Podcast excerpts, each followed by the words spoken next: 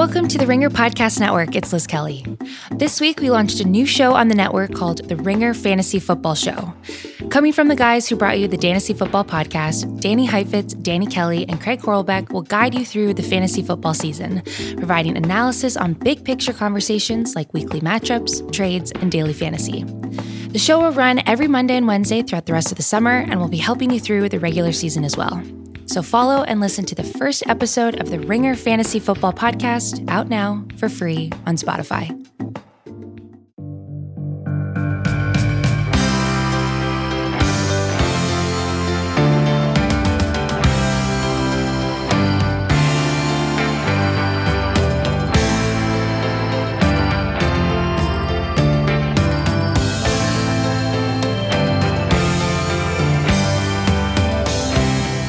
This week's episode of the JJ Redick podcast with Tommy Alter. In a moment, we'll be joined by ESPN personality. How would you describe Bomani? like a jack of all trades. ESPN radio, podcast, TV, everything. It's He's so talented. yes, yeah. He's one of the Bomani Jones, one of the smarter um, and more interesting people in media, not just sports media, but all media right now. I could also listen to him talk for hours. There's something so soothing about his voice. Some people are just gifted gabbers. You know, they can talk. Bo Yes. can talk about anything, and he also is. And, he, and we'll, we'll get into this into the show, but he's extremely well read, and so he's not just talking. You know, he's talking with some base of knowledge.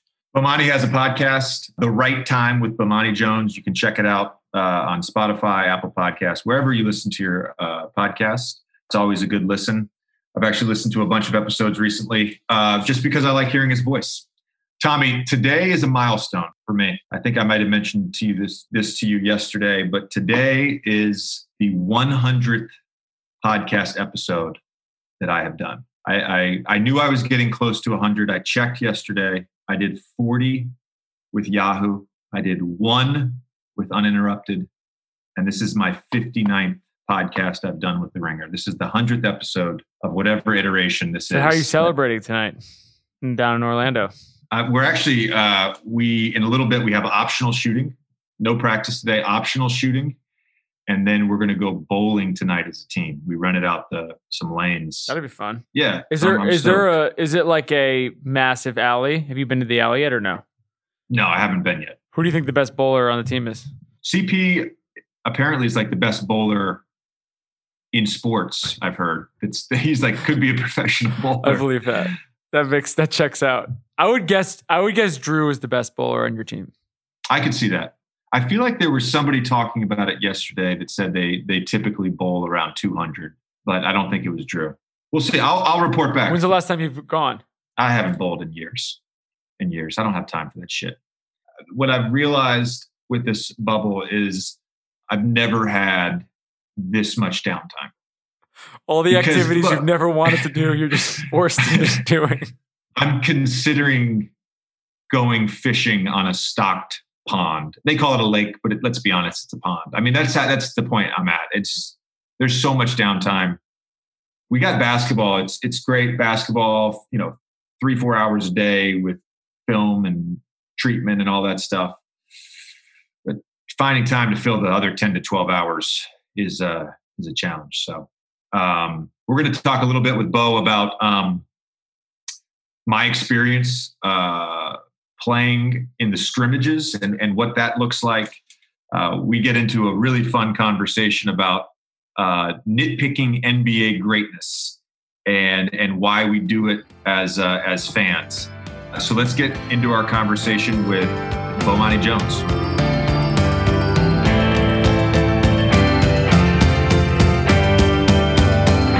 Oh, what's up, man? Dude, doing all right, man. How's the bubble?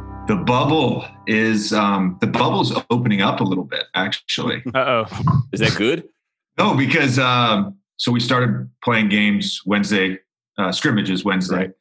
and now we can uh, go to the other hotels. So we're not just sort of quarantined in in our own hotel.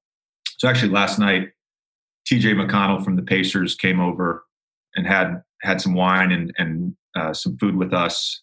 Drew's brothers were over here, so all, all three Holiday brothers were at the table next to us. So it's like you know our our crew went from like you know hundred people that we could sort of like see to now you know the, the whole all twenty two teams. It's opening up. I'm just looking forward to finding out like who really doesn't like each other.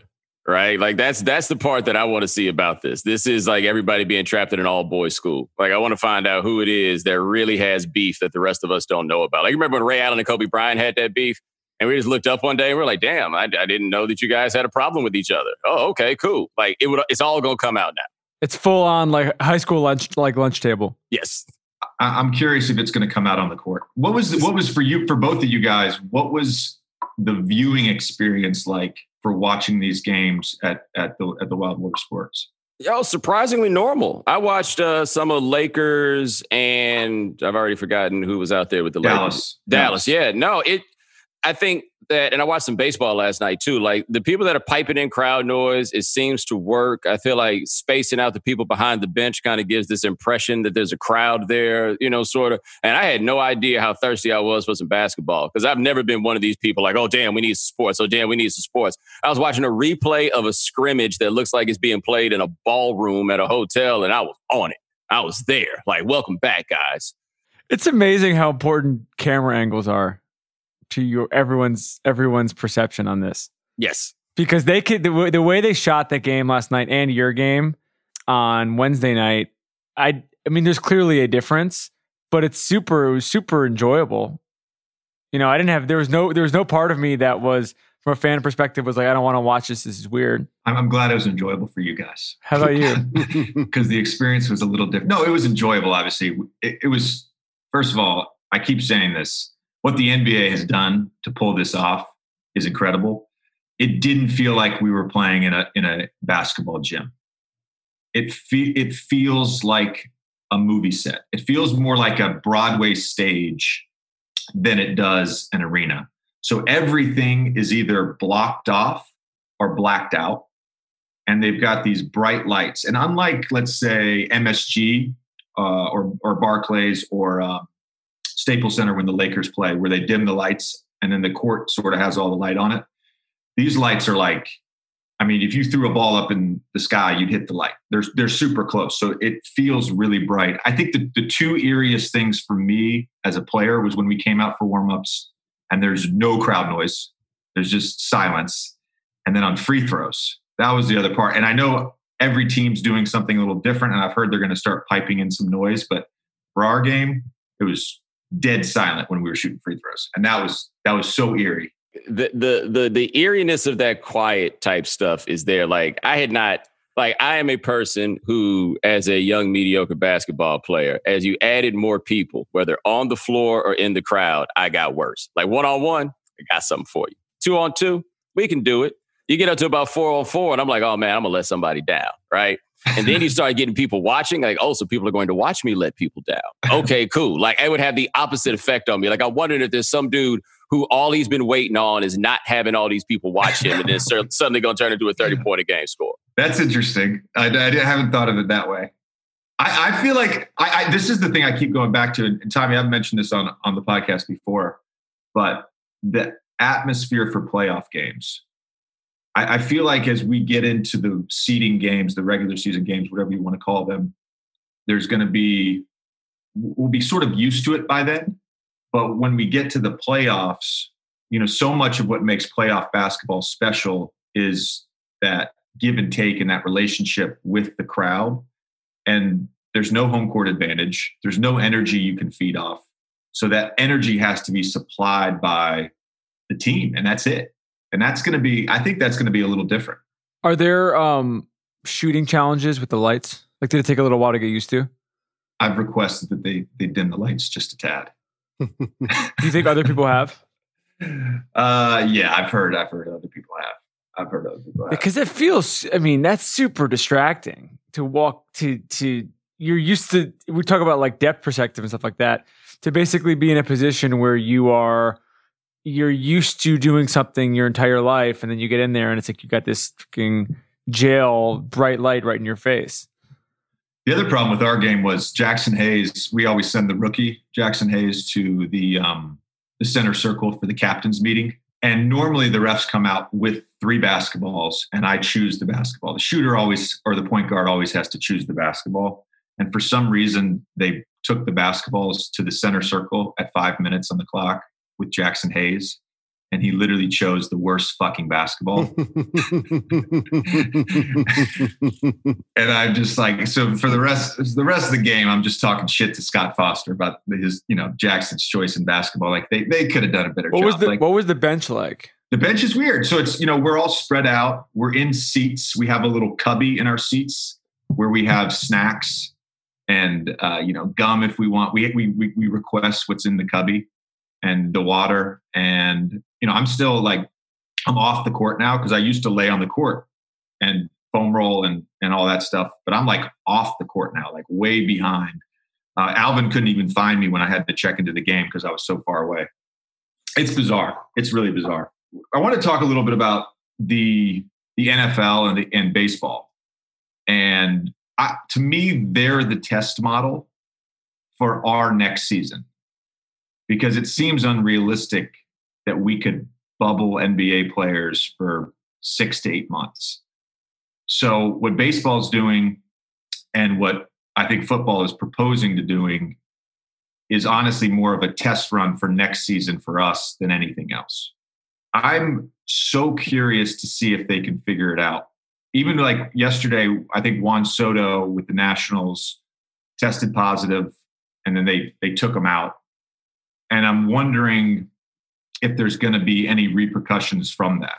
Yeah, because my concern and my question has been, and I haven't seen anybody that's got an answer this, is that if there is an outbreak on a team, then what do we do, right? Like, what happens when you start having a whole team having to say, we can't just play this game, but we can't play the next three games? Or you catch a cat like Soto late, and now this gets to, you know, another team and all of this. Like, I think that the NBA has made the best point that is, I think the NFL made this one too. It's more important to finish than it is to start. Like if you start it, it doesn't really matter unless you actually manage to get it finished. And hopefully by the time we get to next season, you know, we as a nation have got our shit under control because our big problem right now is we've just been such a national embarrassment.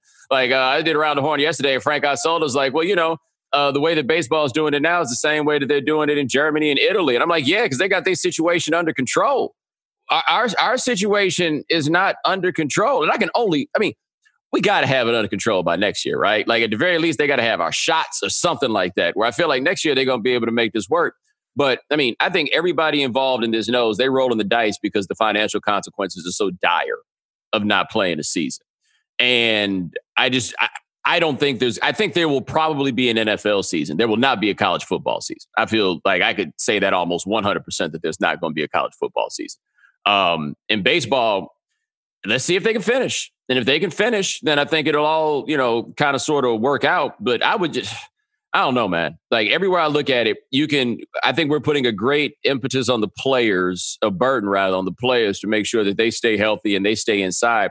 But like in football, all these coaches and stuff in baseball, everybody, you know, and even college football, all the coaches are going home you know, they're going to hang out with their families and then they're at the mercy of the rest of everybody else. And that just doesn't seem sustainable, at least right now. Like, I'm good. Tommy, what you got on that? Well, the, the question with football are the numbers. Like, think about how many people are on a active, not just an active roster on an NFL team, but just on an active team in general with the strength coaches and the medical people. I mean, I don't know the exact number, but it's somewhere in the 800, 900, something like that. So we've talked about what it is in an NBA traveling party, for example, and there's no comparison. And you're all over the place. And you're if you're a coordinator, if you're whatever, you're going to be in close quarters inside. You know, maybe they'll change that to some capacity. But there's so many risk points throughout every part of practice and games and everything like that. And the thing which is weird about about the NFL, and I'm curious what you guys think about this, it they seem to have been skating by on no one asking them for five months what their plan was, including the players, and even I saw the players a couple uh, days ago, Todd Gurley and Russell Wilson, a bunch of them, they all put out this coordinated social media thing, basically being like, uh, what's the plan? like it's about to be August, and you guys have told us. And, and so they finally got to a few things, but I don't know. They were the one league that had the luxury of time to figure this thing out. Baseball's in the middle of spring training. When COVID shuts everything down. We're three quarters of the way through our regular season. We get shut down. The NFL is sitting pretty. They just had the draft and they had five months to figure it out. And they waited to the last moment. I mean, I, I don't know. I, I don't want to like call out Roger Goodell or the Players Association or anything, but I think it's a credit to to Chris Paul, Michelle Roberts, Adam Silver, the leadership with our union and the NBA that we were able to pull this off. I can't believe they did it. Like, I think games start what next Friday. I was talking to somebody about this. It's me and Vinny Goodwill. We were talking about this and asked him when the game started, and he told me. And I was like, I'll be honest with you.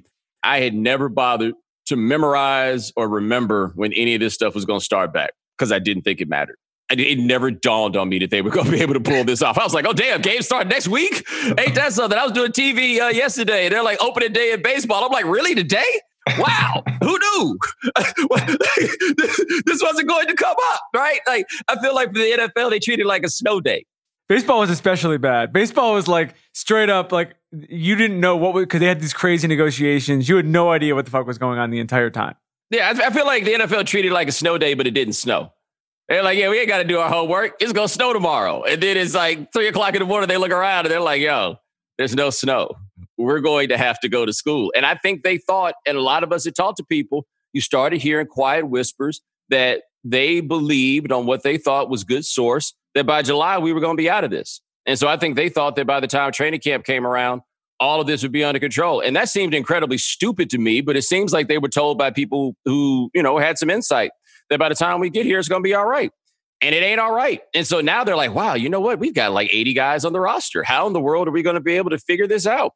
And then they get in these meetings with the players. And, you know, NFL players have so many different sets of interests. And so you can't, it's hard to get any level of consensus among them. There's no like, the NBA, there's a leadership like crew of players who got the sway that can make this happen.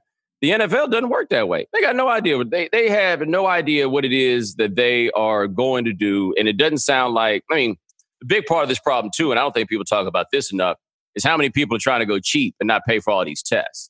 Because these tests are not like the cost is not insignificant. And so they're trying to figure out how to make these tests stretch. And that's going to be the thing that does everybody in. What, uh, speaking of tests, what Bo, what, what's your what's your thoughts on? There's a there's a little bit of pushback, I think, from even some media members that, that cover the NBA, just about our access to testing and our our return time to testing with with our tests. So you know we're getting results back day of testing daily. So we have access to all these tests. We have priority at this lab that we're using. And then we're sitting here in Florida where people are waiting five to seven days before they get the results back. And by then it's it's too late. The virus could have already been spread through that person. So when I was in graduate school in economics, I used to work for um, a health economist. And he always said that the difference between public health people and economists was that public health people wanted to figure out how to give all the stuff away and that the economists wanted to figure out how to allocate the stuff according to some market, right? So the point that they would always make is, so if we're trying to distribute condoms, for example, the health education people are saying just put a bowl out and let people come get a handful of condoms and go. The economists are saying, well, people are going to take this handful of condoms and they're not going to use them, and so we're going to wind up with all these people who need them and can't have them because they've been allocated poorly. All right. Problem is they're using like basically capitalism to figure out how to allocate these things. And some things are not meant to be distributed by capitalist means. And this happens to be one of them. So the NBA can demonstrate a priority because they can put the money down and they can get these tests right back. Like, I don't think they're doing anything immoral by that, but this is the nature of the system that we have for all this stuff is that if you got the money, you can go ahead and make it happen. Now, I could be wrong, but from looking around, it doesn't seem like we got a shortage of access to testing right now. We do seem to have a shortage of like access to results as quickly as possible. And I get the concerns that people have there. So I feel like if you work one of those essential jobs, then yeah, somebody should have you in a position. Your job should be able to test you and get you the results back fast. But how many of their employers are actually willing to spend the money? Like, I think when you really, when it gets down to it, you, I, to me, I feel like you got to kind of think about it like this. Are we blaming the NBA for doing what is necessary to keep its players and keep its employees safe? If they're going to have to interact in the ways that they're going to have to interact to do this, then I can't knock them for that part. And employed. Yes. And employed. Yes. Because players would lose money, owners obviously would lose money. There would be cuts. I, we we we talked about this a ton, but if we don't if we don't do this, if we don't, if we two months ago we you know players decide we're not going to do this, we don't feel safe, or we're going to focus on social justice, and we don't play. There's a good chance, regardless of the health uh, circumstances in our country, we don't have a season next year because we're we're ripping up our CBA, we're renegotiating everything. There's probably some sort of labor dispute, and we're not having a season next year. So, for the well-being of the league, we had to play, and this was the only means for us to do that. The other thing I want to ask you about, Bo, to piggyback on that last question, was the importance of sports. And this is an argument that a lot of people make: is how important sports are in America. Uh, sports are a return to normalcy, whatever the argument may be. What do you what do you, do you buy that, or what are your thoughts on that? Yeah, I think we have a tendency to overstate our own importance when it comes to sports. Like the big one that's offended me more than anything is the idea that somehow the NBA coming back and now nobody's going to pay attention to social justice and what's going on in the streets. I'm like, go turn on the news right now. They've been stopped. Like the people with the cameras and the access, until somebody starts burning things down, then they're not going to go back. Like the NBA was not going to be the thing that took people's minds away from it. But I do, I do think that the presence of sports gives people i think people like it. I think it makes people feel better. I think that it's it's it's something that feels less foreign than everything else that we're dealing with. So like i do think well while we go too far about these things like look like going to the movies for example that's a part of american life. Like that's not just something that people do every now and then. That's like a staple of the way that people like kick it in this country. They can't do it right now. They've run through all the stuff on the apps that they want to watch and everything else. And so I do, like I said, I couldn't believe how excited I was to watch basketball in this moment the other day. Like, I can't be nearly as dismissive of the concept as I honestly would have been two days ago because I hadn't been through it in that way. Um, but at the same time, we don't have to have this. It would be better if we had it. But like as a nation, I don't feel like we have to have this. And you're gonna hear that rhetoric around football so much because fo- people think basketball is a game. People think football is a way of life. Like people look at football in such a different way. And every time it happens, like, what am I going to do without football? The same thing you do in March. Like people like like we play football 12 months out the year, right? The football season ends and somehow nobody dies. Like, what are you talking about? You know, but I think it'll help. I do think it'll help a lot of people in their lives. And I got to be careful, you know, not to be, you know, look, man, if we ain't got no football and no basketball, this greatly affects my life in a very, very, very significant way because I work for the people that sell you this stuff. They ain't got nothing to sell you if we don't have football. Well, I was going to ask you, both before uh, college football, talk about something that affects people's lives on a daily basis, and that like how are how is the South going to react to no college football? that is a very good question. It, it, it's kind of like it, it's kind of depending on where your location is, right? Because honestly, you know, there's kind of two Souths, right? Like the South that doesn't know what it's going to do without college football don't look like me. I ain't so sure what them cats going to do to keep themselves straight. Like the rest of us, we'll figure it out. We'll go watch the NBA, right? we'll make it happen. We'll have no, you know, we'll have no problem with it in that regard.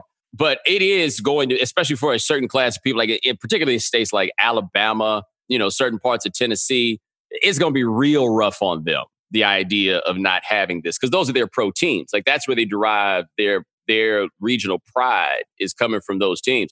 It's going to be a thing for those people. I worry more though for like the people who make ancillary money around these games. Like I remember my family, uh, my dad's a Southern University in Baton Rouge. That's where we all, you know, that that that's our our school. And I remember I went down there one year for homecoming, and my uncle told me that the guy who sells flags that you put on your car, that that dude one day made ten thousand dollars in one day selling those car flags right? Like I don't know what his income is, but I know that every year he's expecting I'm gonna get out here and I'm gonna sell these flags, and I'm gonna make this money. Ain't gonna be no flag money coming out for you right now. Like those are the people that I worry about more than anybody else. These are like micro economies all all around these teams. Yes, yes. I do think on a larger scale, though, you've seen it with a number of schools that have already cut certain sports, mostly country club sports. Let's be honest. Uh, like Stanford cut, I think you know, tennis or field hockey or something like that. Wisconsin came out, University of Wisconsin came out yesterday or the day before and said, We're operating at a huge deficit. We're going to lose a ton of money this year. Football is such a driving force for the athletic departments of all these universities. And if there isn't football this year, I, I look, I, I, I do worry about some of the the ancillary um, consequences of that, not just for local businesses. Bo, you, you mentioned earlier just about how even though sports have started, social justice hasn't stopped, right? We're, we're, this is still ongoing. There's still protests all over the country, whether it's being covered or not. One of the conversations that we had as players was like, how do we use this opportunity in the bubble uh, and with the return to sports to sort of highlight and amplify different things?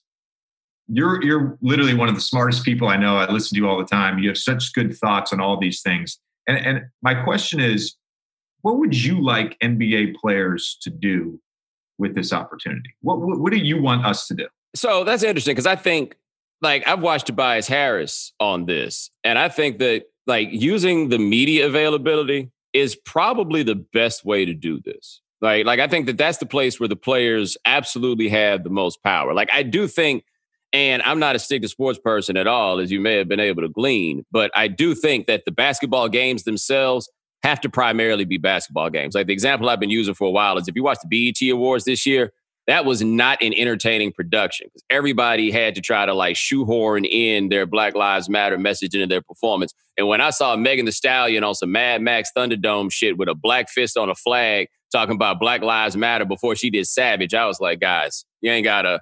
This is this is unnecessary. Like you don't have to you don't have to do this just to tell me that you did it you know, and that's what the point that you don't want to reach with this. Like, I think the Black Lives Matter on the floor is a really good thing. But I think that, like, in those times where people have cameras on you, being able to speak on these things capably is probably the best way to go about it. Now, of course, I always like to make the point that while I appreciate everybody giving it their best try, don't everybody need to be talking right now. Not everybody is a qualified and capable messenger in these moments. We just had one of these examples this week not everybody needs to be saying what they think about the world. But the people who are able to, I think the best chance to really make it work is in those, you know, the the the sessions before games, the sessions after games. I think that's the place where people probably have the best chance to at least get to folks who may not ordinarily um, have heard them. You know, because there's a significant segment of the NBA viewing population that's already up on game, that already knows what's going on. But I also do think that there's some people now that the cameras are not in the streets as much as they were before who can let people know what is going on in the streets and then go from there. And so with basketball, I feel like it's different than football. So like Kenny Stills can say all this stuff all the time and he's doing great work. But in the end, he's Kenny Stills. If I ask people to pick Kenny Stills out on the street, they're not going to know who he is. They know Kenny Stills primarily because of the things that he's done the NBA has a bunch of people that we know because they are basketball players. And I think that they've got, eh, because of the nature of the way the sport is promoted and the way the sport is, that those people can do more just through their words, you know, just through their words when they have a chance and somebody is there, is there to see them. But the one thing players can't do is be scared, right? Like, you know what the truth is. It's okay for you to say what is true in these moments, you know, like you don't have to be inflammatory to make the point. You can't be afraid to say what's true.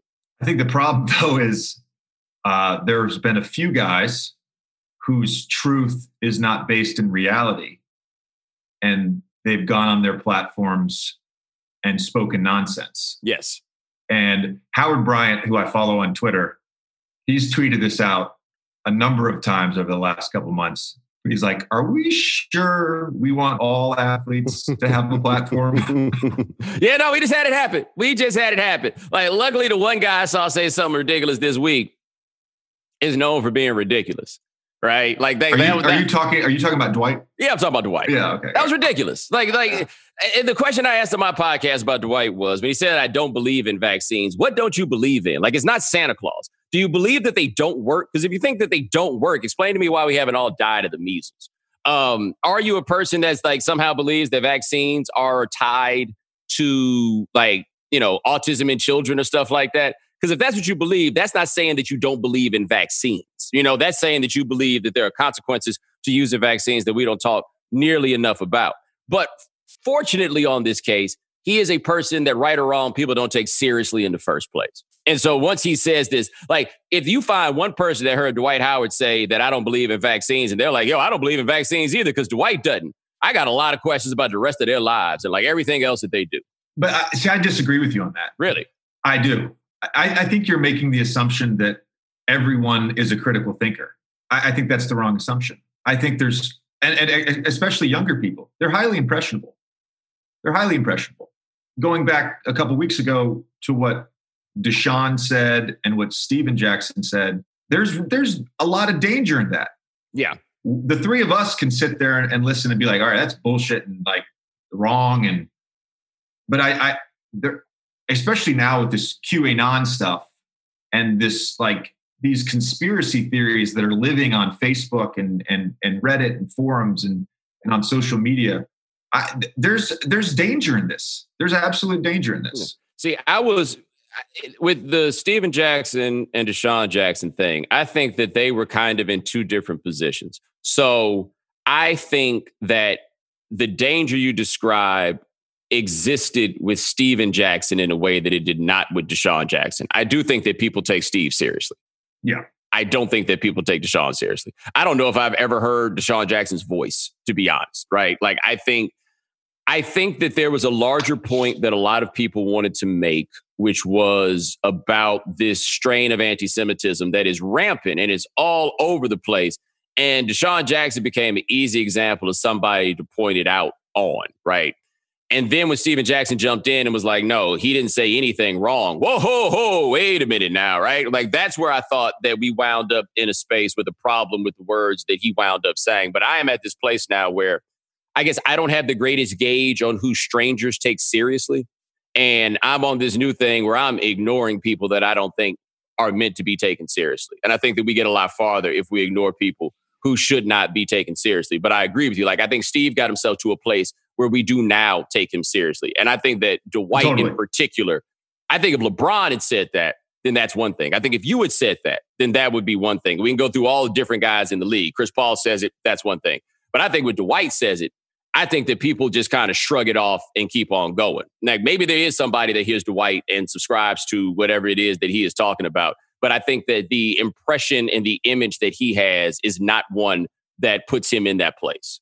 I, I would agree with you to an extent, but I can tell you firsthand that I work with and have worked with people in the NBA who believe a lot of this bullshit. When it gets perpetuated, I think it continues to feed that beast of not of conspiracies and nonsense and anti-Semitism and all all the stuff. It just it feeds the beast. This is my NBA dilemma here yeah. on some of this stuff. And I don't think that this is a particularly judgmental thing to say. I think that this is important to note is that people think that going to college doesn't matter, right? And if you don't go to college, it does not mean that you are not intelligent, right? But what you do get from going to college is a, like an ability to discern and to separate out what isn't worth hearing, like knowing a bad idea when you hear one. Like that's what you get, I think, from the rigor of just education and you get to that place. And I think we have a lot of people who are now out educating themselves, except in this day and age, you used to have to try to educate yourself through books like the Malcolm X story, right? You just living in the prison library. You don't have to do that anymore. You get to take so many shortcuts. And I feel like we got a lot of cats who don't know who's worth listening to. And then they wind up going and talking to each other because somehow they think they're the ones with the real truth, you know? And and I don't know how in the world you're supposed to fix that, but people need to appreciate that there's a real value in like intellectual authority, right? There, there, there's a real value in having read a lot of things and being able to take what's good and take what's not. And I do think that we have people with public platforms who have not been tested or certified before they get to go talk to everybody else. And that does worry me. How much of that do you think, and this is not just sports, I think this is the thing with artists and entertainers as well, and we've definitely seen this over the last couple weeks. How much of this is also just celebrity and people who are used to basically being told they are right all the time and never being challenged on anything, and also getting credit for the bare minimum of either political activity or statement or anything like that. And so they are they basically don't necessarily understand. They've never been challenged before. And I think we saw some of this around the Kanye stuff. They've never been challenged before. And so if you're going on and you're saying Kanye, why can't Kanye be president? I think there's a, I think that I, th- these are not the same issue, but there there is a there's a strain of comparison between the two, in that you to your point about not everyone needs to be speaking out all the time. This is a this is a thing around the Yeah. Me and my good me and one of my good friends, he's a college professor. We were talking about this. And it feels like we have eliminated the like expertise. It's a thing, right? Like some people are better at things than others. And so, like the idea that Kanye could be president, that is like reinforced, obviously, by the fact that Trump became president without any actual level of expertise. And so, what amazes me about Trump is when you hear people talk about whether or not they're going to vote for him, what gets me is they never talk about whether or not he's good at the job or whether or not he's going to be good at the job. Like being good at the job matters in a way that ideology does not, right? Like even if ideologically I don't agree with you, if you can make sure the trains run on time, there's a real value to the person being in charge who can do those things. But what happened is we act like being good at something doesn't matter. Like just as long as you want to do it and you think you can be good at it, and somebody's like, yeah, well, why don't you go ahead and give it a try? Look, my whole career is based on I think I can do that. Why don't I give it a try? So I, I, I, you know, there's certain hypocrisy that comes from this, but I got lucky. I was actually good at what it was that I was talking about doing. You got to be good at some of this stuff. And I just don't feel like I have an opinion, therefore I can anoint myself. And that's where you're talking about that lack of challenge is that people keep telling you how good you are at all this stuff and they tell you how smart you are in all these spaces and places.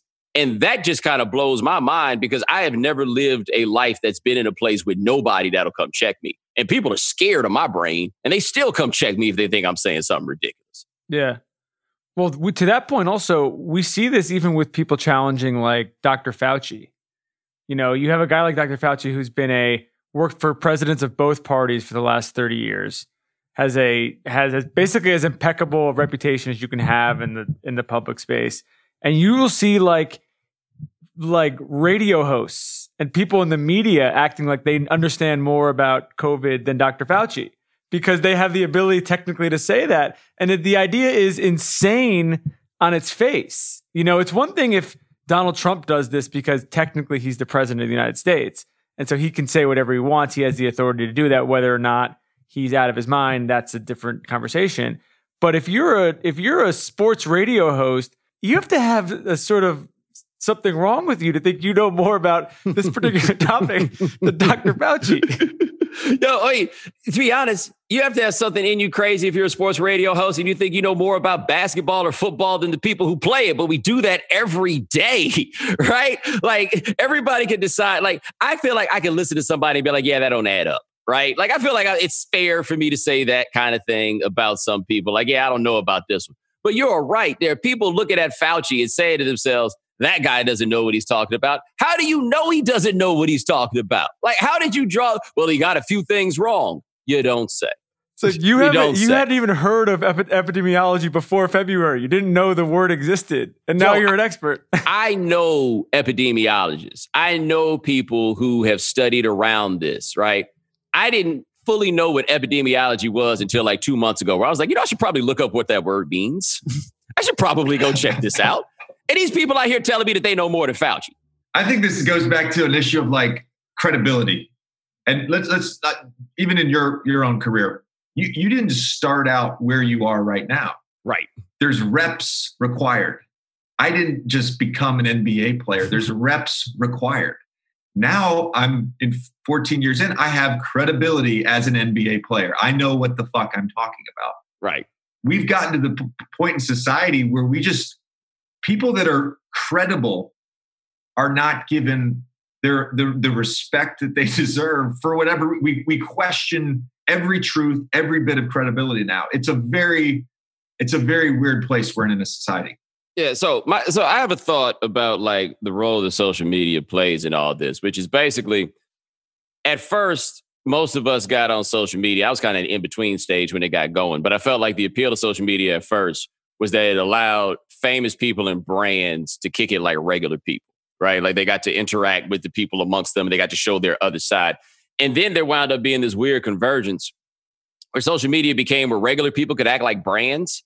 Like when you started seeing people putting out their own notes app statements when they've said something silly on Twitter or something like that. Is like everybody's Instagram page is their own TV channel and they are the star of that channel. And if you get in and you start talking about certain things, like now all of a sudden you you can make yourself an authority to this group of people whoever it is that follows you and that is intoxicating Like it used to be to me, and I could be wrong, but it used to be to me that when you go on Twitter and stuff, and I know for me personally, it was a lot more of an exchange of ideas. Now it's a lot more like sloganeering and everybody saying what they know, what the right answer is, because nobody wants to have a back and forth. Because honestly, a back and forth can turn ugly real fast, you know, in the way things go. And so these people, everybody gets to decide themselves that they're an expert. And if you can convince a couple people that you are, now boom, you're an expert. And you know, you don't just because you have da da da doesn't mean that I don't da da da and everything else.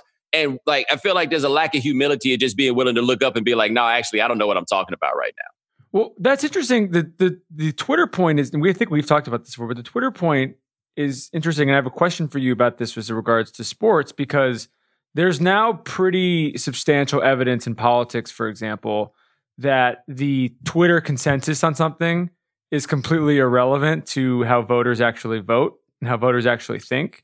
And so we saw this uh, with some of the Bernie Biden stuff earlier in the year, where if you went on Twitter, you would think Joe Biden in February, March, you think Joe Biden had no chance of getting 10 votes, right? Much less getting the nomination. And then you go and you and you go and you see what actually happens, and you realize that there are millions and millions of middle-aged and older people around the country who actually vote who don't give a shit about the discourse on Twitter. And so it just is it's completely it's completely irrelevant to what the masses actually think. My question is with sports, is that the case because the demos are different? You know, like yeah. the age groups of people that consume sports fan base wise is different than like an like a voter. So I want to make a point right fast that you mentioned about Biden, right? Because I think I had fallen into that trap a little bit because I just wasn't sure where the affection for Biden was. I'll tell you the moment I turned around on me. You may remember this. He was at a church in South Carolina in advance of the primary. And some gentleman asked him something about his faith. And Biden gave his testimony, stood up and talked about all the things that he'd been through. And it was very vulnerable, right? Like I'm not a religious man, but I am Southern, so I can relate to, you know, to what was going on. He gave his testimony. You know, this man's lost his son, all these, you know, all these different things that he's gone through. And he stood there in that church, those black people, and he gave that testimony. And I was like, oh, you're crazy if you think this guy ain't with in South Carolina. like you, what, like what that told me was, but that was a that was a discussion of expertise, right? Like if you have an expertise in politics, you understand South Carolina is while is heavily black on the Democratic side in particular. You understand like the role that this man has had in you know in different things in that state and everything else, and you know the role that faith plays in in the lives of a lot of those voters. So when I heard him say that, I was like, oh yeah, we cancel Christmas, baby. Everywhere, everywhere they got black people. Bernie ain't gonna come holler at these people um, in his like largely agnostic platform. That doesn't work with that particular base of people. It's not going down. And so people missed it because they missed the expertise. And so they felt like, okay, well, we're just talking to each other because Twitter, you can create an echo chamber, right? It doesn't have to be an echo chamber. You create the echo chamber following only people that say the things that you want to say. And you're right, everybody gets to saying that same thing. And, you know, okay, well, nobody thinks this. It's like watching baseball, I always say. Either everybody you know likes baseball or nobody you know likes baseball right? Like if you like baseball, you either A, think it's the game of the world, or you think, I don't even understand how this stuff is on television, right? But there's like no space in between. And sports gets that too, because look, there's no expertise level to determine whether or not you can talk about sports.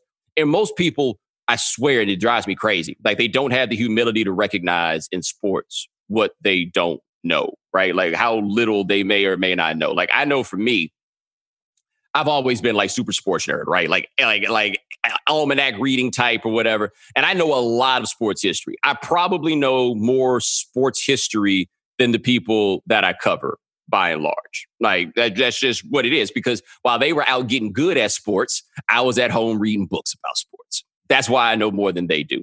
But when it comes to the actual games, like that was the best thing about working at ESPN is you start talking to these cats and you realize, oh wow, I don't know what I'm talking about. Not nearly as much as them. Like I would never go on television with a former athlete and tell them they're wrong. You know, unless they're just like something that's just totally ridiculous. I'll be like, well, look, what about this? You know, like, what do you think about this? Because that person is the expert. Like Magic Johnson could be on TV sounding like he doesn't know anything about basketball. Magic Johnson knows so much more about basketball than I do. He's just better at talking about it on. I'm better at talking about it on television. But sports makes everybody believe that everybody thinks they can do my job, and everybody doing my job thinks they can do a coach's job. No, you can't. You, you just can't. I'm here to tell you right now. Even the dumbest coaches that I think, like the coaches I think are dumb, that I've wound up having conversations with, I'm like, oh wow, that guy knows a whole lot more about this stuff than I do.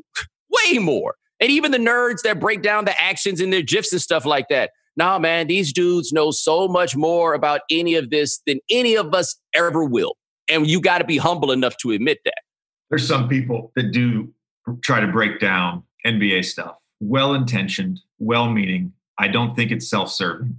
I think they think they know what they're talking about, but they really don't. and I sometimes will go on Twitter and I'll see these things and I'll be like, that's not what happened there. That's not what happened there. You don't even have the fucking terminology correct, by the way. But with with this sort of confluence of sports and politics, do you find it challenging at times to toe the line because you are an employee of ESPN? And we saw what happened with Woj, whether you think he should have written the email or not written the email or was it unprofessional or whatever. Do you do you find it challenging at times to sort of toe that line from speaking your mind? Or do you do you feel like you have the license to say whatever you want in in your role Nah, I know I can't say whatever I want. I'm very aware of that. I adopted a rule many years ago about social media, and it has kept me safe because I've never had a social media controversy, like a real blow up, everything happened. I've never been in one of those. And it's pretty simple. If I got a second thought, don't say it. There is no one thing in this world that I need to say that is so important that it's got to get out there right now. Like when you look at the things that people get in trouble for saying in public, name one of those things they said that changed the world. Nobody can, right? Like name one of those things somebody lost their job for it.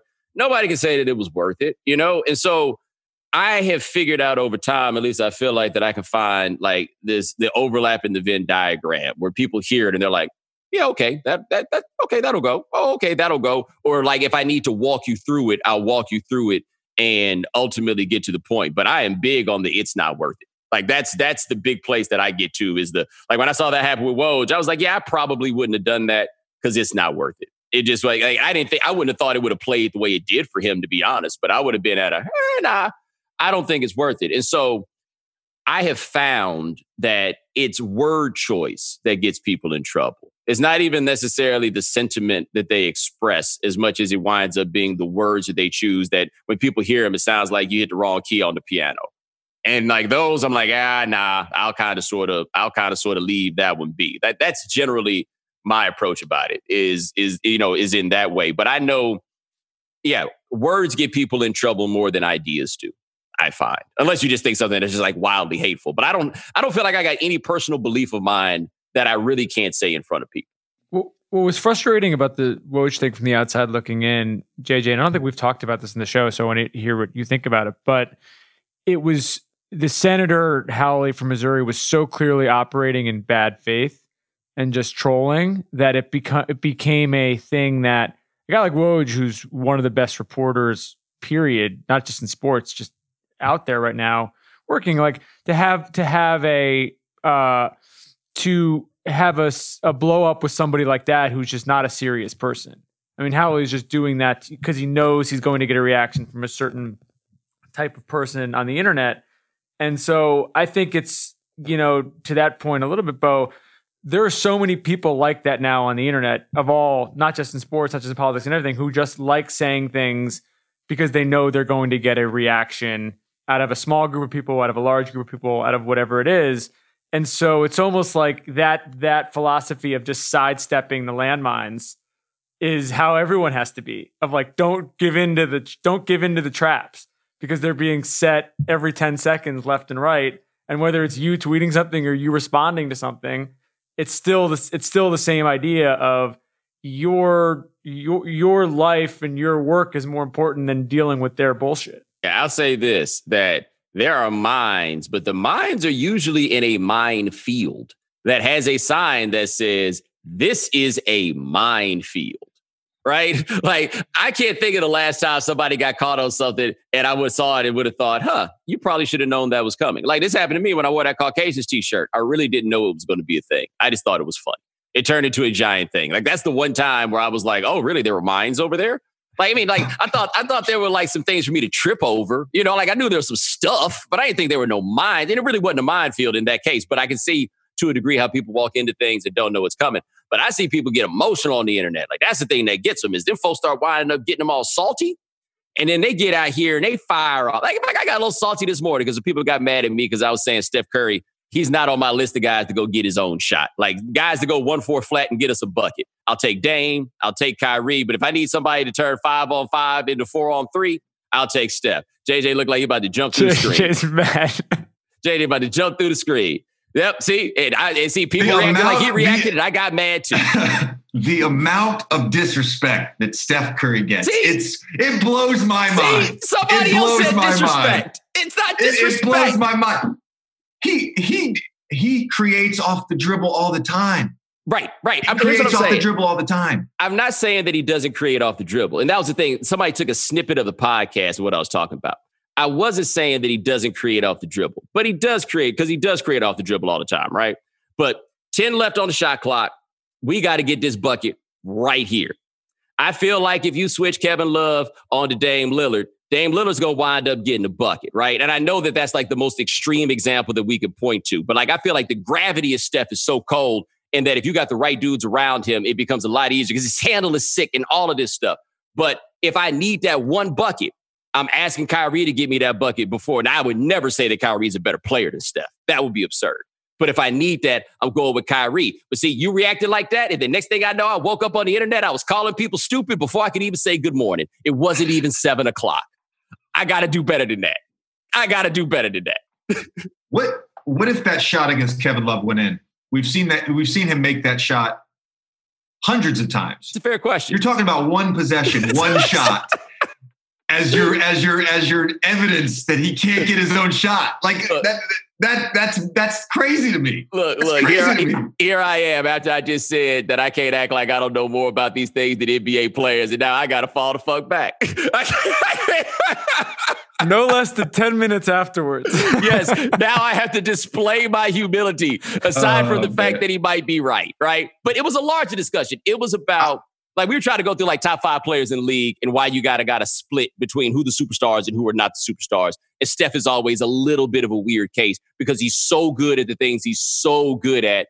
And then like the defense comes up, and I think he doesn't get it. I think he's a better defender than he gets credit for for being. And then I said on the podcast, he doesn't guard anybody, right? Like I'm everything I say I hate. I'm everything that I say that I despise in this moment. But we're not disrespecting Steph. At least I'm not.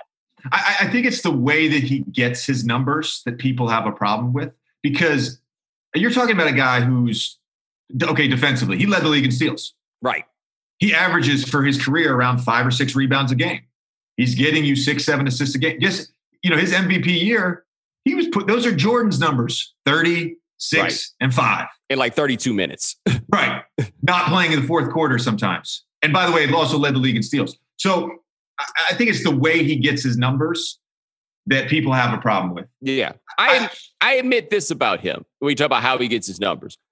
We've never had a superstar player who played the type of game that he played. And I've had like he has forced me to adjust my mentality on how I evaluate NBA players. Because there was a time where a guy that size just couldn't be the guy that he is in the NBA right now. Like I was there that year he killed the NCAA tournament. I was there in Raleigh for those two games. I've never seen anything like that before. And even after seeing that, I was like, well, I guess we'll see how this goes in the NBA. And then I looked up and was like, okay, so we got different rules now. We got a different set of circumstances that allows this guy to flourish. But I admit that I at times have to break myself from the basketball that I grew up with to recognize the basketball that is being played now and to appreciate like where he stands within that. It also doesn't help for me at least that playoff Steph, like later in the playoffs, just never felt quite like the Steph that we had prior to that. Like in all these runs, we don't have a game like LeBron game six in Boston, for example, in the playoffs that we can point to.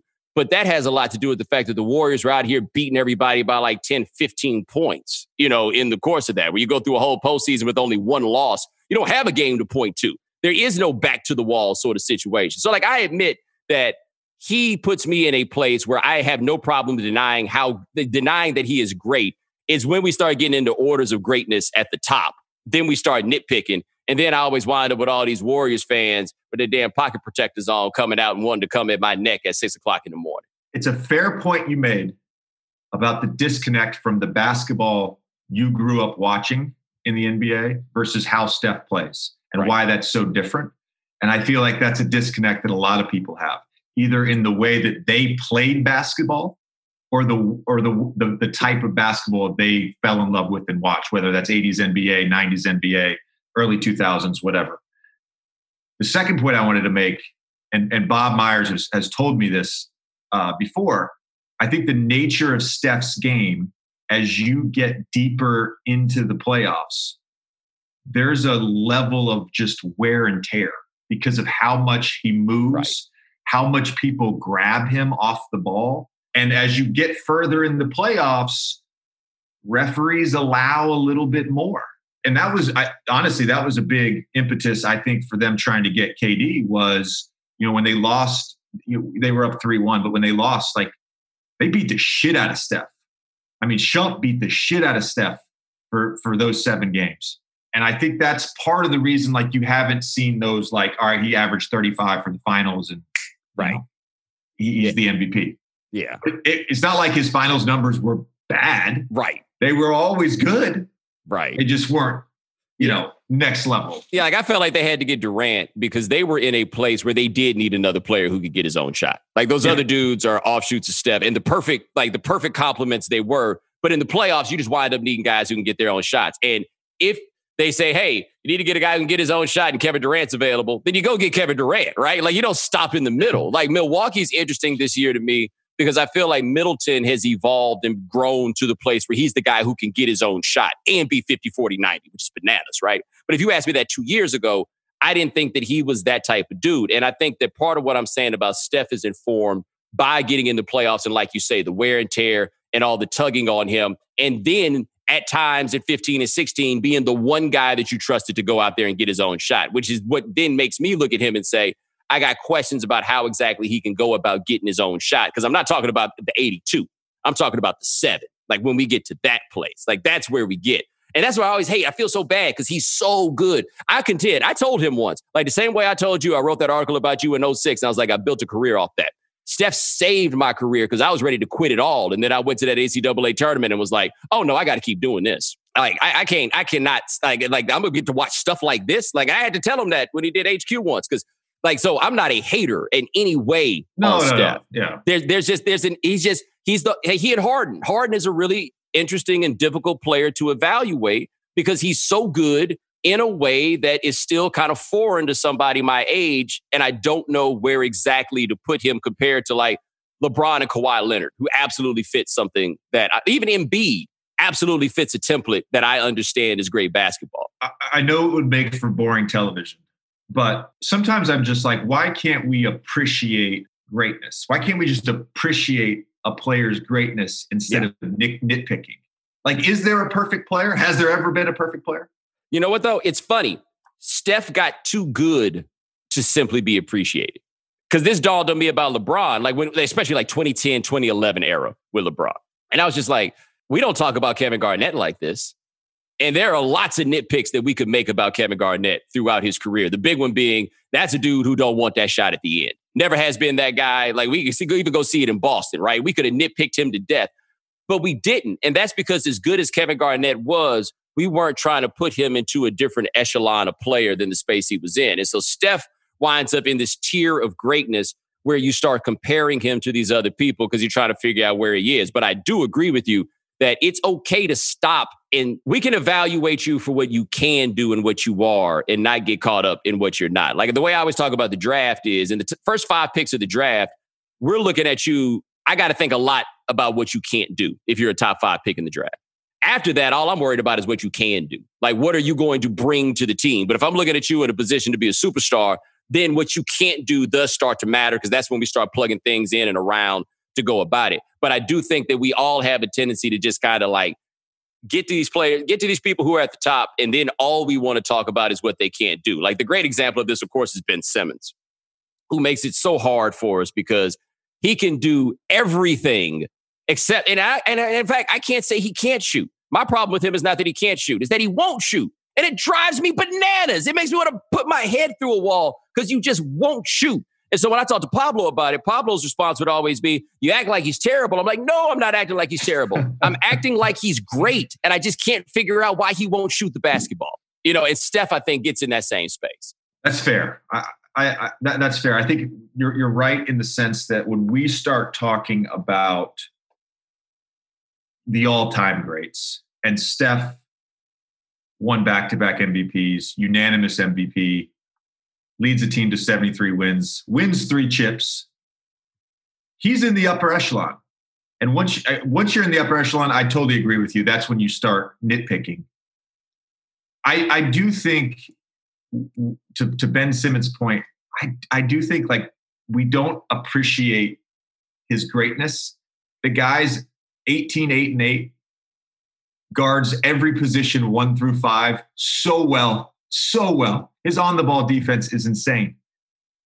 And all anybody wants to talk about is that he can't or won't shoot. Yeah because we've never seen one of those before. Have you ever seen a, a, player that was that good at basketball that was like, nah, but I don't want to shoot? History is littered. Like Charles Barkley, such a great basketball player until he decided he wanted to shoot. Why do you want to shoot so much? this is the only dude I've ever seen that's like, nah, I'm good on that. Why are you good on this? Shooting is fun. I really enjoy it. Why don't you want to do it? Couldn't you argue the nitpicking makes these guys more beloved though? Like the, what I would say is like like Steph Steph, LeBron, all the guys who sort of get these get the random kind of uh, flyby shots at them all the time, all the nitpicking all the time. They have insane fan bases, like the shit that Bo you're dealing with when you criticize Steph. Yes. Versus like I don't know if this is the case with like Tim Duncan. You know, guys that were not nitpicked really, that were just dominant, and they kind of, and I guess maybe Kawhi to a certain extent well, now, yeah, I would say that, who yeah. just just win and put up numbers and no one ever really kind of talks about positively or negatively. They just kind of go, they're like go by the wayside. And Tim Duncan, there's room to nitpick on that one if you wanted to. That's another dude not so excited about taking that big shot when it comes down to it. It's not it's not quite his bag, right? Like that there's a certain wiring for some people where that's not there for him. You could do that. If Tim Duncan played for a different team, that would have come up a lot more. But the persona that we had of him as the unassuming guy, we didn't mind if he did unassuming things. You know what I mean? But he's a guy who avoided that level of nitpick. Um, LeBron never was able. Dwyane Wade avoided that level of nitpick. I don't have anything to point to necessarily about him, but he always avoided some of that criticism. Maybe it's because he won a championship in his third year in the league, right? Like once that happens, that Tim Duncan win a championship in the second year in the league. Meanwhile, he played with David Robinson, who spent his entire career being nitpicked into the ground. And I went back and looked at David Robinson on YouTube. Holy shit, he's so much better than I remembered. And I remembered him being really good. That that whole that whole crew of centers in the 90s was just insane. Just insane. Bo, who, who's whose fans go the hardest for their favorite player? I feel like it's Kobe fans. Yes, no question. No yeah. question. No question. Like I feel yeah. like it's been long enough that we can talk about this now without yeah. it being awkward. Kobe fans, and I finally figured it out. Did a podcast on it. I finally figured it out. Is because Kobe was on the wrong side of everybody's favorite player. He was on the wrong side of Jordan just because he wasn't Jordan. He was on the wrong side of LeBron because he wasn't LeBron. And the big one, he was on the wrong side of Allen Iverson right? Like Allen Iverson made Kobe look soft in the way, and of course, Allen loves Kobe, right? Like all these guys that we talk about, they all love Kobe. But the Kobe fans, they're like Nas fans. They feel like they've been fighting their whole lives and they always have to defend and prove it. And it wasn't until Kobe died. Some dude called my podcast, left a voicemail, crying, sobbing, behavior that I ordinarily would have zero respect for. But I heard him explain it and he was just like, look, man, the thing was, y'all always talked about what Kobe wasn't. Why couldn't you just let Kobe be Kobe?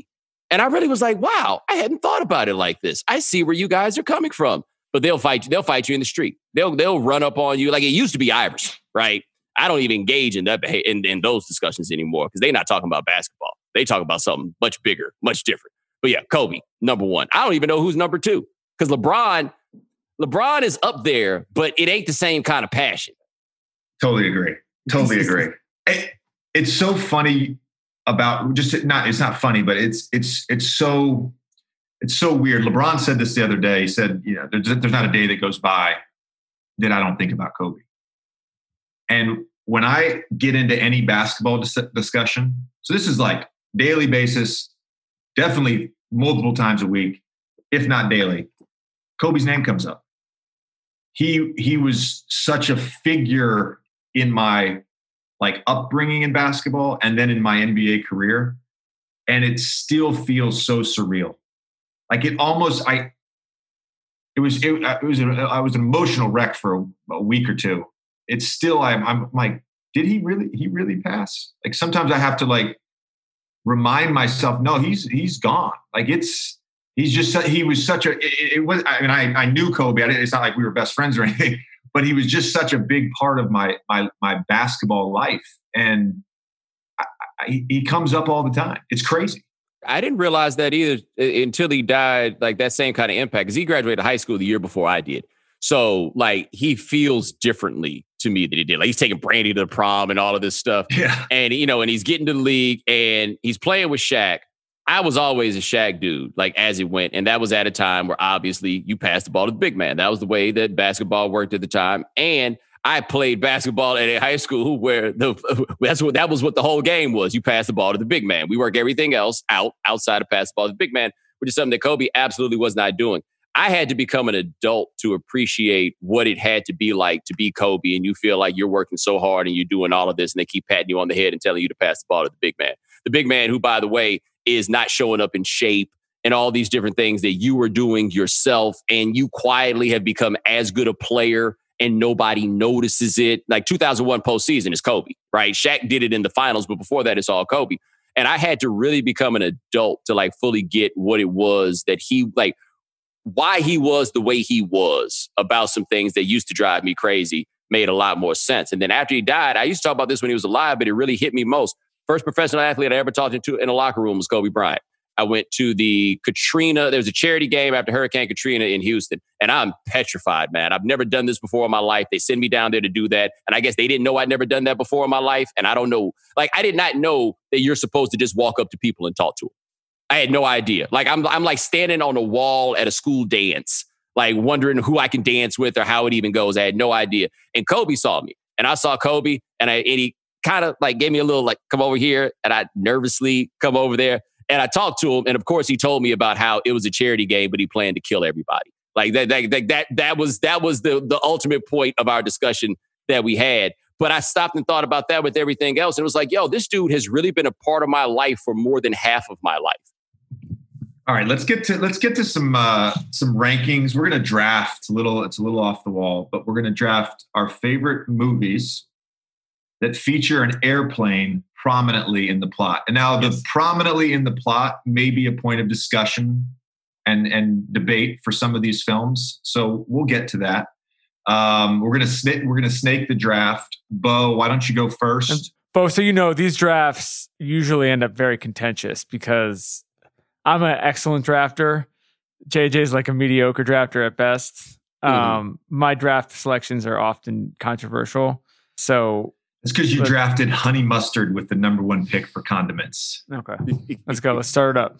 All right. I'll go in the middle. Tommy, you go last. So, Bo, let's start us off. Yep. All right. This is interesting because it's a snake draft. And so I feel like my number one pick won't be the number one pick, but I got to make sure I get my number one pick while it's out there because I can't have any of you sneaking up and taking it. The number one pick with a movie prominently featuring a plane, obviously an all brand, is Passenger 57. Always bet on black. Good choice. It's a great good, choice. Good, safe number one pick. That would have been like a number four for me. No, man. Yeah. 57 was a really big deal, man. This is where I'm yeah. a little bit older than the crew. You'll realize what a big deal that that commercial would always bet on black. Wesley Snipes saving the whole plane. I, I don't think I've seen that movie since I was a kid. But it's a good movie. I saw it once. Yeah. It yeah. matters. It matters, damn it. It matters. All right, JJ, you're up. I Tommy, I want to pick Con Air here so bad just to spite you, but I'm not going to do it. I'm not going to do it. I, I got. I'm going to go. This is maybe a, a, controversial controversial decision, but I'm going to go with uh, Christopher Nolan pick. Unsurprisingly, I'm going to go with Inception. And although you don't associate airplanes with Inception, the key plot point is that they have to get uh, Ch- uh, Cillian Murphy's character on the airplane under sedation so that they can operate Inception. So your number one airplane pick is I Inception. Said, I said movies that feature an airplane prominently in the plot. Inception is like a two hour and 45 minute movie. How long is an airplane in the movie for? Like nine seconds? no, they're they're on the plane for 21 hours. It's a 21 hour flight from Sydney to LA. What do you think, Bo? what's your thought? What's your thought on that pick? I, I see. I can see it. I can see it. The movie too damn long though. That's the biggest Way issue Way too here. long. Way too long. Number one. This I thought this would have been the consensus. Number one, Air Force One. Air Force One, great, rewatchable. Harrison Ford at his peak. That's my number one. That's up there. Number two, I'm taking Con Air, close to a perfect movie. I have to say though, about I watched uh The Rock last night. Yeah, The Bruckheimer um Michael Bay does not hold up. really. I did not think it held up at all. First of all, talk about movie being way too long. It's like a it's like a three hour movie. It's like watching Gone with the Wind. It's just all over the place. I don't know when the last time you guys It's a Michael seen Bay it. movie. It's a Mike, but it's really a Michael Bay movie. No, it's yeah, like re- yeah. it's let, like- tell, let me tell you this thing about Con Air though. It is a rollicking good time, but holy smokes, this is it's a wildly racist film. I had it here on my list also. But when you go back and there's that scene where uh, John Malkovich says to Dave Chappelle, "If you think I'm worried about some two-bit Negro," and I'm like, "That ain't what the script said." I know for a fact that's not what the script said. John Malkovich was just like, "Nah, dog, I'm not going down this road." It's amazing watching Chappelle back in that point of his life when he was just picking up random roles. Yes. Had he even put a special out at that point or no? No, that's after because he did Robin Hood Men in Tights in like 92 or 93. And it like sold a couple of nonsensical, like like this is like 96, I want to say Con Air. So he's in the Nutty yeah, Professor. 96, 97. It was like he did Half Baked around then. Yes, And then he did Blue Streak. he did. There was another thing where he had this like little bit role, and you're kind of like, wait, is that is that Dave Chappelle? right. He was just getting all where he could get on. And He was in life. yeah, yeah, yeah. All right, Jay, you're up. I don't think this will be controversial at all. Ex- executive decision. Kurt Russell. I never saw it. You never saw executive decision. No, have you seen it, Bo? I have not seen Executive Decision. it- At first, Oh I thought you were going to talk about goodness. Indecent Proposal, which I have seen. All right. Ba- the basic plot is um, there's a group of terrorists that take over a plane that's bound for Washington, I believe, and they send in special forces, and the special forces get on the plane in the middle of the air from another airplane, um, and it's Kurt Russell's character, and he's got to like When does this come out? uh, maybe like 90, yeah, 93, 94, 95, somewhere around there. Yeah. Halle Berry, Halle Berry was in it. yeah. Yeah. it came out during a run of movies with titles like Indecent Proposal and Executive Decision. like, like if you see what the third Naked Gun movie where they have the they do the fake Oscars, and that's one of the jokes is all these movies have the same name. yes. I'm. A, this is. This feels like. This is the time uh, where we can catch up on all these things. So this feels like a movie to watch like next week. You should watch it. And I also, I, I actually, I'm, I'm curious. One of the one of the movies on my on my list, I actually rewatched uh, two nights ago. I'm curious if anybody's going to take it. It's I'm not going to take it, but I'm Bo, you curious, got- I'm Bo, you curious got if two. anybody's going to take it. All right. Well, hopefully I will psychically figure out what it is. But with this next pick, I am going to go with Die Hard 2, Die Harder. Interesting. That was Like the Die that? Hard that had it, uh, the plane where Bruce Willis was trying to land it, but instead the landing gear didn't come down and it crashed and burned right there on the runway. Yeah. Yeah. Yeah, cool. Got my Die Hards right. Like every Easy. now and then you can mix these things up. Got that right. So we're gonna go with Die the Die Hard series. And I am not even like super movie guy or super action movie guy. And I think I missed the bad Die Hard movie. But those first three, you're gonna have a hard time like coming up with a more entertaining trilogy than the first three Die Hard movies. I would agree with that. And the third would one's the agree with that. best, but neither here nor there. Um, the next one I am going to take, I mean, this may be a little cliche, but I mean, can I take airplane? I feel like I want to take airplane. That was the movie. But a leg down to the bone, checking me up. It holds up. It really does. it holds up. It's it is airplane and Naked Gun. I feel like have have completely held up to this day. Well, let me ask you this: When's the last time you watched The Naked Gun? Probably a year ago. An underrated part of The Naked Gun is a lot of the jokes are about how it's impossible to ki- to fire a police officer for killing somebody. Ooh. Like if you like, I went, I saw watched it about a year and a half ago, and it's not even subtle. It's very explicit. That it's just like, Yeah. yo, we, you know, they won't fire a cop Just- for anything. He's just mowing down everybody, and nothing's Yes. gonna happen. What was the movie? What was the movie that was the the uh, parody of The Fugitive? Which one was that called? Wrongfully accused. Is that It's what called it is? Wrongfully Accused? Wrongfully Yes. accused. Okay. Third, I'm gonna go. Um, I'm gonna go Home Alone. I was thinking about this one. Yeah, Home Alone. It's just a classic movie. I can watch it with my kids. My oldest calls it Boy Alone, but obviously flying across the Atlantic Ocean on an airplane uh, was the impetus for them not being able to quickly go back and grab their son. Well, that was also that was also back when Oh, Home Alone 2 was when he flies, flies to New York. That's back when you could Yeah. get on the wrong plane without a ticket. yeah, That's which I did. I did pre, multiple uh, times in AAU. Like I would go to these AAU tournaments and I'd get on the wrong plane. They'd be like, "All right, we're gonna go to Santa Fe," and I'd be like, "What the fuck? I gotta get off the plane."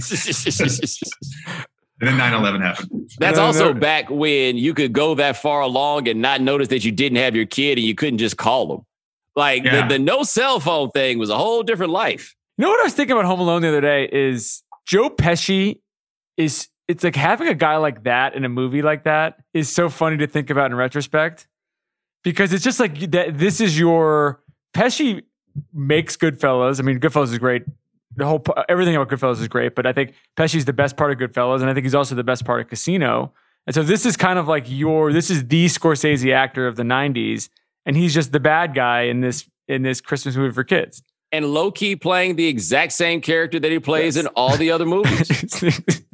It was a perfect casting. Perfect casting. Yeah, I watched Casino the other night, and one, I also read up on the dude that that was that he was basically playing, and like, oh, great job, Joe Pesci. This sounds like exactly that guy, right? But it was wild to watch it and realize. So yeah, he's the same guy as he is in Goodfellas, but it is not the same performance, and I can't tell you why it's not the same performance. But it is not the same performance. Even after you put the ballpoint pin in the dude's neck, he's still somehow not exactly the guy in Goodfellas. Imagine Joe Pesci in like a rom com. Good question. As I like a, as, uh, yeah, as just like a love interest. The thing is, the thing is, he would have to be a reformed version of this character. He couldn't. He there's no way he could have been something different. I think that's a pitch. We need to we need to pitch that. Tommy. Yeah, I think I think I think that's we should. Tommy that. has a very loose interpretation of what is and isn't a rom com. I I don't think know. many things. I think many this, things are. that also rom-coms. means he has a loose interpretation of what is and isn't romance. No, this is this is a deeper conversation, Bo. Meet the parents. So the scene at the end of the movie is my third pick. Scene at the end of the movie where he tries to get on the plane and he gets into the fight with the stewardess and he starts yelling bomb on the plane. Oh yeah. So there's two parts. There's two airplanes. There's two airport airplane scenes in that movie that are amazing. First, it's Ben Stiller's character. He breaks up with his fiance, super depressed, flying home, goes to the airport. He's the only person in the airport. And they do the scene where he's in like he's in uh, group four or whatever it is. There's no one else around him. Call group one. No one else looking around. Doesn't doesn't board the plane. Call group two no one else around him doesn't board the plane. They call group three. He goes up there. They won't let him on. So like there's between that and then the bomb, bomb, bomb, bomb, bomb, bomb, bomb, bomb. It's it is. I think it's the best part of that movie. I think it's a really good movie. So that's my number three. Is that part of the plot? Yes, yeah, it's definitely part of the plot. Yeah, it's part of the Pro- is it a prominent part of the plot? I think it's a. I Because think- the plot to me was him. yeah, but you know he he had to fly to meet the parents, and then he was flying home, and it's part of the plot for sure. What do you think, Bo? I mean, we're counting it regardless, but yeah, I mean it's a good movie, so I'll let you have it. You know, Yeah. I'd understood that there was going to be a measure of stretching in order to make this happen, so I'm not going to judge you. I'm not putting this on my list, but I have a question. What's the verdict on Soul Plane? I was going to pick Soul Plane in this draft just because every draft needs a bust. So this, I was thinking, I was thinking. So Yeah. uh, uh, let's wait. You should. I'm not going to pick it. So Yeah. you can pick it, and we Yeah, can have that's the good. conversation That's then. good. My fourth one is uh, Catch Me If You Can. Ooh. Oh, good I call. think, it's a, I think it's a great movie, and I think also holds up really well. That's DiCaprio as the con man, right? Yeah, Yeah. I was gonna. That was that was gonna actually be. my that's next the rare choice. like two hour, forty five minute movie that you're not watching. You're watching the clock. I'm going with Red Eye. Have you Is guys that seen the it? is that the is that the one with uh, Cillian Murphy where he sits next to Rachel McAdams on the Yeah. Oh yeah. So many terrible seen this, Bo? one-liners in this movie. I mean, the dialogue is fucking awful. Yeah, I'm unfamiliar. Basically, Rachel McAdams is flying across the country on a red eye. This dude sits next to her. They start flirting. Sooner or later, she realizes that he's basically a terrorist and they've kidnapped her father back in you know the New York area, wherever she lives, and she's got to do a series of things for him in order for them to release the father. And there's a couple lines in there about a nine inch KA-BAR, and he looks at her deadpan. He's like, "It's a knife, Lisa." and I just, for some reason, I just fucking love that line. Well, he's just one of those actors. It's not even, I don't even know if he's a good actor. He just has such a creepy look yeah. that it works. I mean, that's that's not a very nice thing to say about someone. I mean, it is what it is. He, he was he was in the movie for a reason. It is what it is. I mean, that's Christopher Walken's whole everything, yeah, right? That's it. That's true. That's true. Steve Buscemi. All right. Yes, yes, that's what I was thinking. Also, all right. Um, I'm going to throw Argo out here. Best oh picture my winner.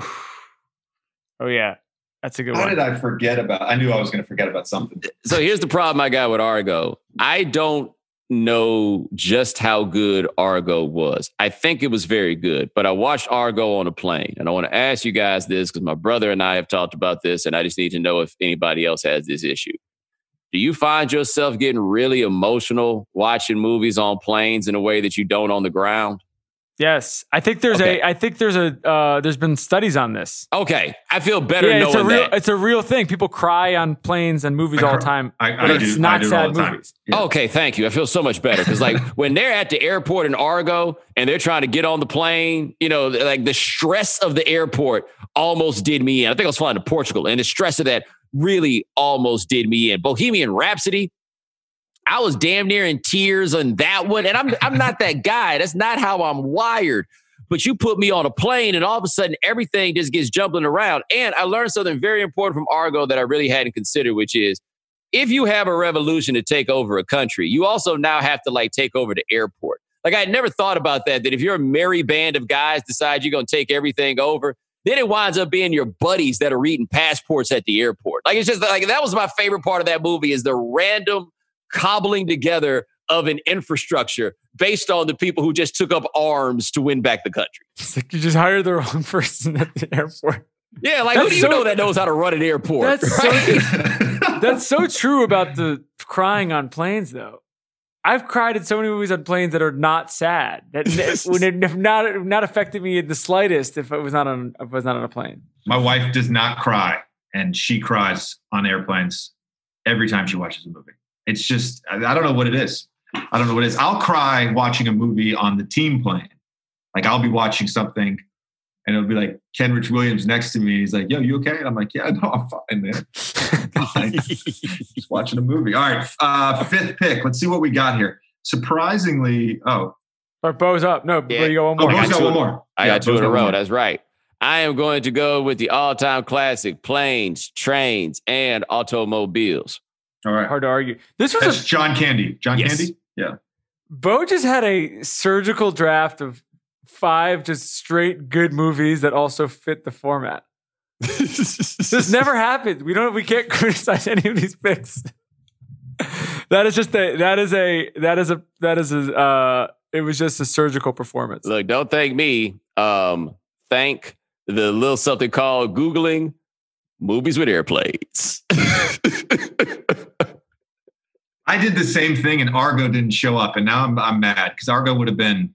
Now it would have gone earlier. Actually, Argo dolled on me while we were here. I was like, "Oh shit, I got Argo." My bad. uh, all right.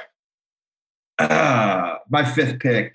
I'm gonna go, so there's a few options here, but I'm gonna actually go back to Christopher Nolan, and I'm gonna go with Dunkirk.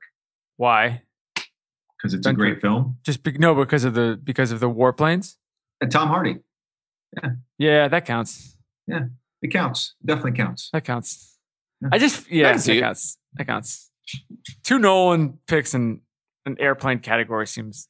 Well, I would have picked Interstellar too, but I think the airplane was a stretch, as it was more a spaceship that we were really after on that one. All right, I'm closing it out. You know, I had to pick this one. I thought this was going to go earlier. Snakes on a plane. Oh, I thought you were going to go with Top Gun. No, so did you no, actually no. watch Snakes on a Plane? Oh yeah, I watched it. Right when I watched it in theaters and it came out. Okay, because I did not watch Snakes on a Plane, but I did go see Soul Plane, which we discussed a little bit earlier. Soul Plane. but yeah, let's hear it. What do you think about Soul Somehow, Plane? not the worst movie I saw that summer. What was the worst movie? Catwoman. Catwoman was like, how do you make a two- movie about Halle Berry in the cat suit and everybody is going to see Halle Berry in the cat suit and people still walk out furious? Woman, I went, uh, I went to go see that with. She looked at me and said, "I'm no longer allowed to pick the movie." I've Hmm. never had a woman say that to me before in my life. That's how bad Catwoman was, and so and Soul Plane was better than that one. The f- the funny thing about a movie like Soul Plane is thinking about the process of it getting made. Like all the people that had to greenlight this and them spending all the time on set. Just it's such a ridiculous premise. Like if that was a sketch or something like that, and it took like two days to do, then it kind of makes sense. But like they probably shot that movie for like three months. It spent it spent like fifty million dollars on it. Or something Well, they like started with a good idea, which is we're going to do a parody of Airplane, Yeah. and then they didn't have another good idea after that. and it just turned into just just a party on a plane, and that's it. There's So no bad. there's no like, and the plot. airline was called NWA Airlines. Like, yeah, like I need to find out who wrote that because that's what made it worse. Is the farther we went, I was like, did a black person even write this? Are any black people in the room? I think that's Kevin Hart's first movie. Yes, I could be wrong, but Yes. it's definitely it was the first thing that I'd I'd seen him in. I need to go back and rewatch Soul Plane because I don't remember it being that bad. Watch it tonight. It's great. No, it's bad, being but it's bad. great. It's I bad, but saw it's it in theaters. I don't remember it being that bad. Soul Plane But is a maybe I was just young. Maybe I if was Soul just Plane young. is on TV, I will watch it. It's one of those. Yeah, and like Snoop's in it, is Method Man in it? I Let know look this Snoop's up in Method it. Man. Yeah, Method Man. Tom if I'm not mistaken, it has an all-star cast. Tom Arnold is in it.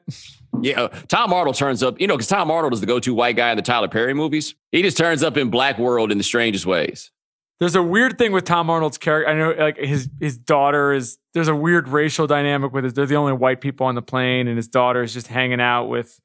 It's a, it's a. There's a lot to sort of break down Yo, there. quietly, that's the role that he's taken on in his life. And listen to all the people that were in Soul Plane. I'm going from back to I'm front on the for wiki that, yeah. cast listen.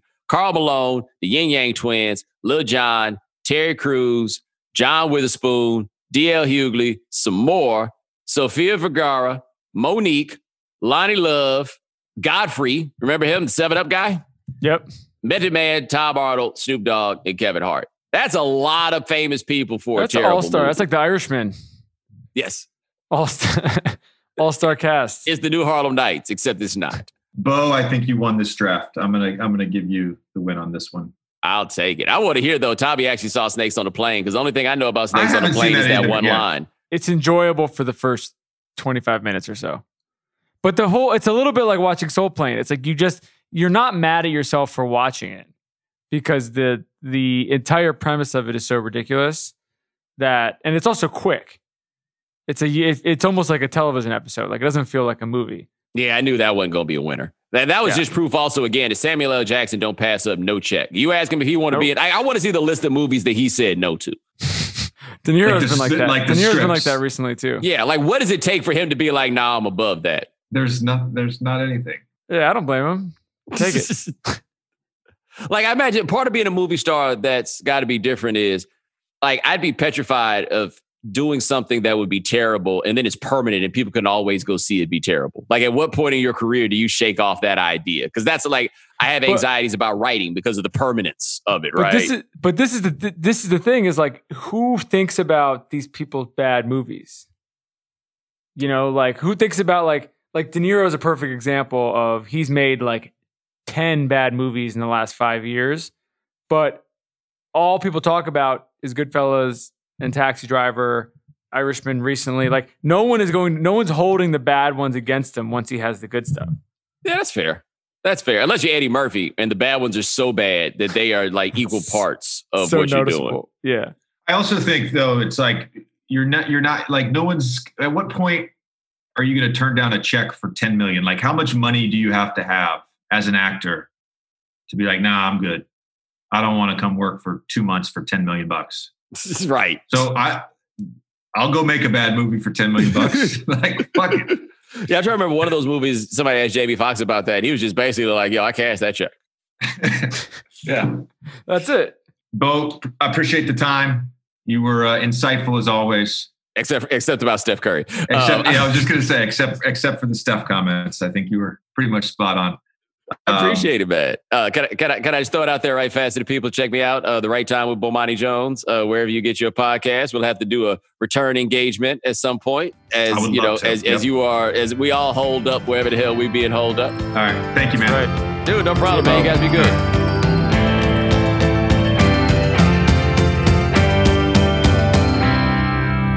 All right, as always, thank you for listening to the JJ Redick podcast with Tommy Alter.